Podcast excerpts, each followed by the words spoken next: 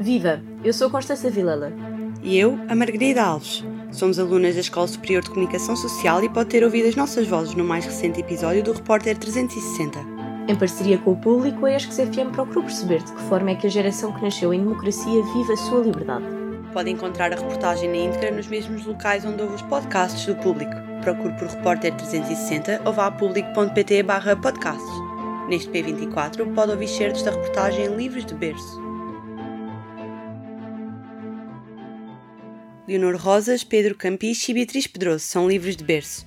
Marcham nas ruas, pintam paredes e exprimem a sua individualidade sem constrangimentos de qualquer natureza. Leonor Rosas encontrou na militância política uma forma de intervenção. É deputada na Assembleia Municipal de Lisboa pelo Bloco de Esquerda. Hoje tem como prioridade aproximar os jovens do espaço institucional. Nós tentamos refletir e perceber como é que podemos chegar melhor aos jovens, que tipo de coisas é que podem ser mais uh, atrativas, uh, como é que podemos utilizar as redes sociais para chegar às pessoas mais jovens e já agora, como é que nós podemos fazer política para as pessoas jovens. Porque muitas vezes uh, as pessoas perguntam-nos uh, o que é que os jovens podem fazer pela política. Mas eu acho que a pergunta é mais ao contrário, como é que a política pode servir os jovens? Será que ela tem estado a servir os jovens nos últimos tempos?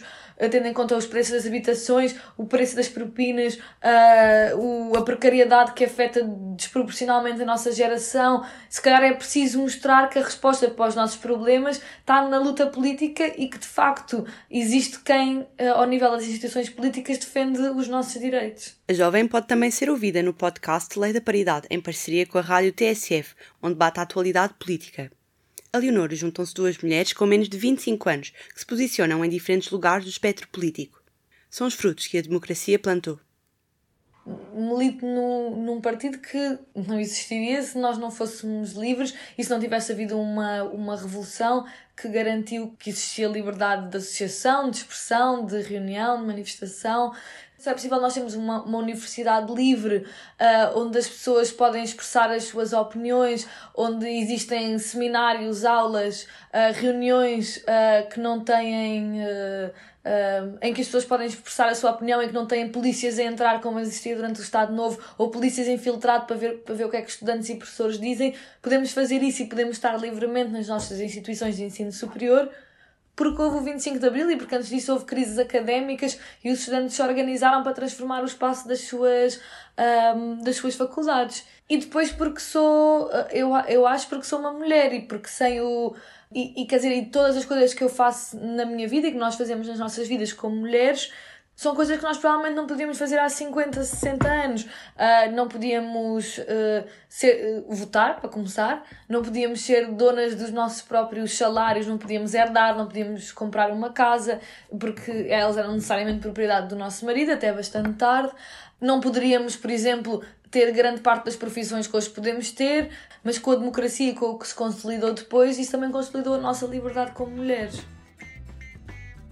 Nasceu Pedro Campiche e profissionalmente é conhecido como A K A Corleone. Os grafitis que antes fazia por rebeldia são os murais que podem ser admirados por toda a capital. Juntou-se à fotógrafa Cristina Moraes para divulgar uma mensagem sobre igualdade de género e igualdade racial. A ideia do equality surgiu numa altura em que hum, estava a ter muitas conversas com muitos amigos à minha volta sobre várias questões uh, que eu acho importantes e que muita gente à minha volta acha importantes, e por isso é que estávamos a ter essas discussões, e percebi que pessoas relativamente próximas de mim, amigos meus e pessoas próximas, tinham visões muito diferentes especificamente sobre a questão de igualdade, sobre o papel da mulher na sociedade portuguesa, e aquilo foi uma conversa que na altura foi tão impactante e tão, posso dizer, desagradável, que eu que normalmente não, não, não, não abordo tanto estes temas, senti que pá, tinha, tinha que utilizar uma plataforma que neste caso era um festival que me estava a dar um, que me estava a convidar para fazer uma instalação, para começar aqui um diálogo. Claro que podes ser sensível e, e, e querer puxar um bocadinho as mentalidades para a frente, mas estava, estava sempre a falar de uma perspectiva de privilégio. E então, quando a peça foi criada e foi uh, pensada, era sempre como um diálogo com, com alguém que já sofreu essas discriminações. Eu convidei uma artista, uma fotógrafa amiga minha, a Cristina Moraes. Infelizmente, a parte do trabalho fotográfico da Cristiana nas redes sociais não pode ser mostrada porque contém nudez e as redes sociais têm regras muito estranhas sobre a nudez. E isso também ajudou à, à discussão. As redes sociais ajudaram a continuar esta conversa, porque tu fazes o trabalho, queres falar sobre ele e as redes sociais censuram-te de uma forma completamente arcaica. Mas e os tempos que vivemos? Permitem que os artistas partilhem todo o trabalho sem qualquer opressão? Acho que vivemos numa altura particularmente estranha em que passámos de a não ter voz e a ser muito difícil expressar a nossa opinião para termos uma série de, de, de ferramentas, redes sociais, temos uma voz amplificada. E isso é fantástico para umas coisas e para outras não, pelo simples facto que toda a gente pode ver algo negativo naquilo que tu queres mostrar. E hoje em dia é muito fácil, mesmo antes disso acontecer, tu como criativo ter muita dificuldade em mostrar algumas coisas pensando já num backlash que pode existir de redes sociais, de, das pessoas que te estão a empregar, em que tu pensas, ah, se calhar este tema não posso fazer, ou se calhar não posso mostrar isto porque pode ferir suscetibilidades. E quando tu começas a pensar nisso, é quase impossível criares algo que não fira a suscetibilidade de alguém. Eu, eu lembro-me que quando foi quando morreu George Floyd nos Estados Unidos e, e o movimento Black Lives Matter ganhou esta, esta força toda, eu lembro-me de estar em casa e de pronto, a ver isto tudo desenrolar e a querer de alguma forma dar a minha, tipo, o meu contributo a, ao que eu achava importante, e fiz na altura um, um desenho digital, coloquei nas redes sociais, em que tinha um carro da polícia a arder. E esse trabalho que foi, foi só, eu estava a ver acontecer, uh, expressei a minha opinião com, com, com um desenho, com uma ilustração, e, e sim, tive aí um backlash, muitas pessoas que se sentiram ofendidas só por se, perceberem que era um carro da polícia. Beatriz Pedroso herdou a liberdade das gerações anteriores.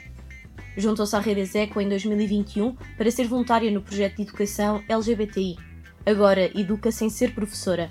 É também estudante de licenciatura de Direito. Eu acho que quando eles nos perguntam uh, os conceitos, eles já tiveram algum tipo de contacto.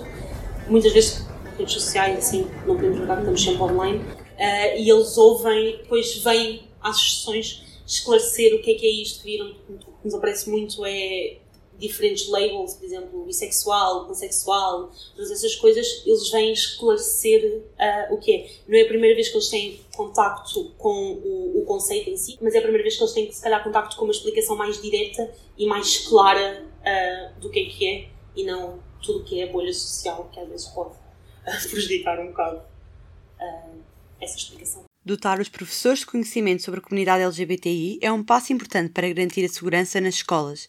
Surgem dúvidas, às quais Beatriz consegue responder. Nós, quando vamos às escolas, estamos a responder muitas vezes a necessidades de pessoas que nos contactaram porque existe algum caso específico. Por exemplo, temos muitos professores, diretores de turma, uh, que nos contactam a dizer ah, temos uh, uma pessoa agora que está a começar o seu processo de transição e gostávamos que viessem cá fazer uma sessão para falarmos sobre isso, para a turma perceber, para nós também, professores, sabermos como agir, para saberem o que é que são obrigados a fazer. Testemunha com regularidade os ataques e os comentários que os mais novos tecem no espaço de debate. O papel da Rede Execu é atuar sobre casos de bullying. Quando vamos às sessões, nunca sabemos o que é que vamos encontrar. Às vezes temos que mesmo agir sobre casos de, de transfobia, bullying e tudo mais, e aí é, é mais complicado. Muito da homofobia, transfobia que se sente nas escolas, de alunos para alunos, é mesmo disso, do desconhecimento e do medo. Então, muitas das nossas sessões para alunos são mesmo voltadas para isso, para responder a questões que eles tenham a priori para nos colocar, parar naquela questão e tentar explicar ao máximo e garantir que toda a gente na sala está confortável uh, com o que se está a falar, abrir esse espaço para conversa, para diálogo. Esta reportagem foi produzida por mim, Constança Vilela. E por mim, Margarida Alves. A coordenação é de Natasha Cantarinhas. Do P vinte e quatro é tudo por hoje. Relembramos que pode ouvir a reportagem completa nos mesmos locais onde ouve os podcasts do Público. Procure por Repórter trezentos e sessenta nas plataformas de áudio ou vá a público.pt barra podcast. Tenha um bom dia.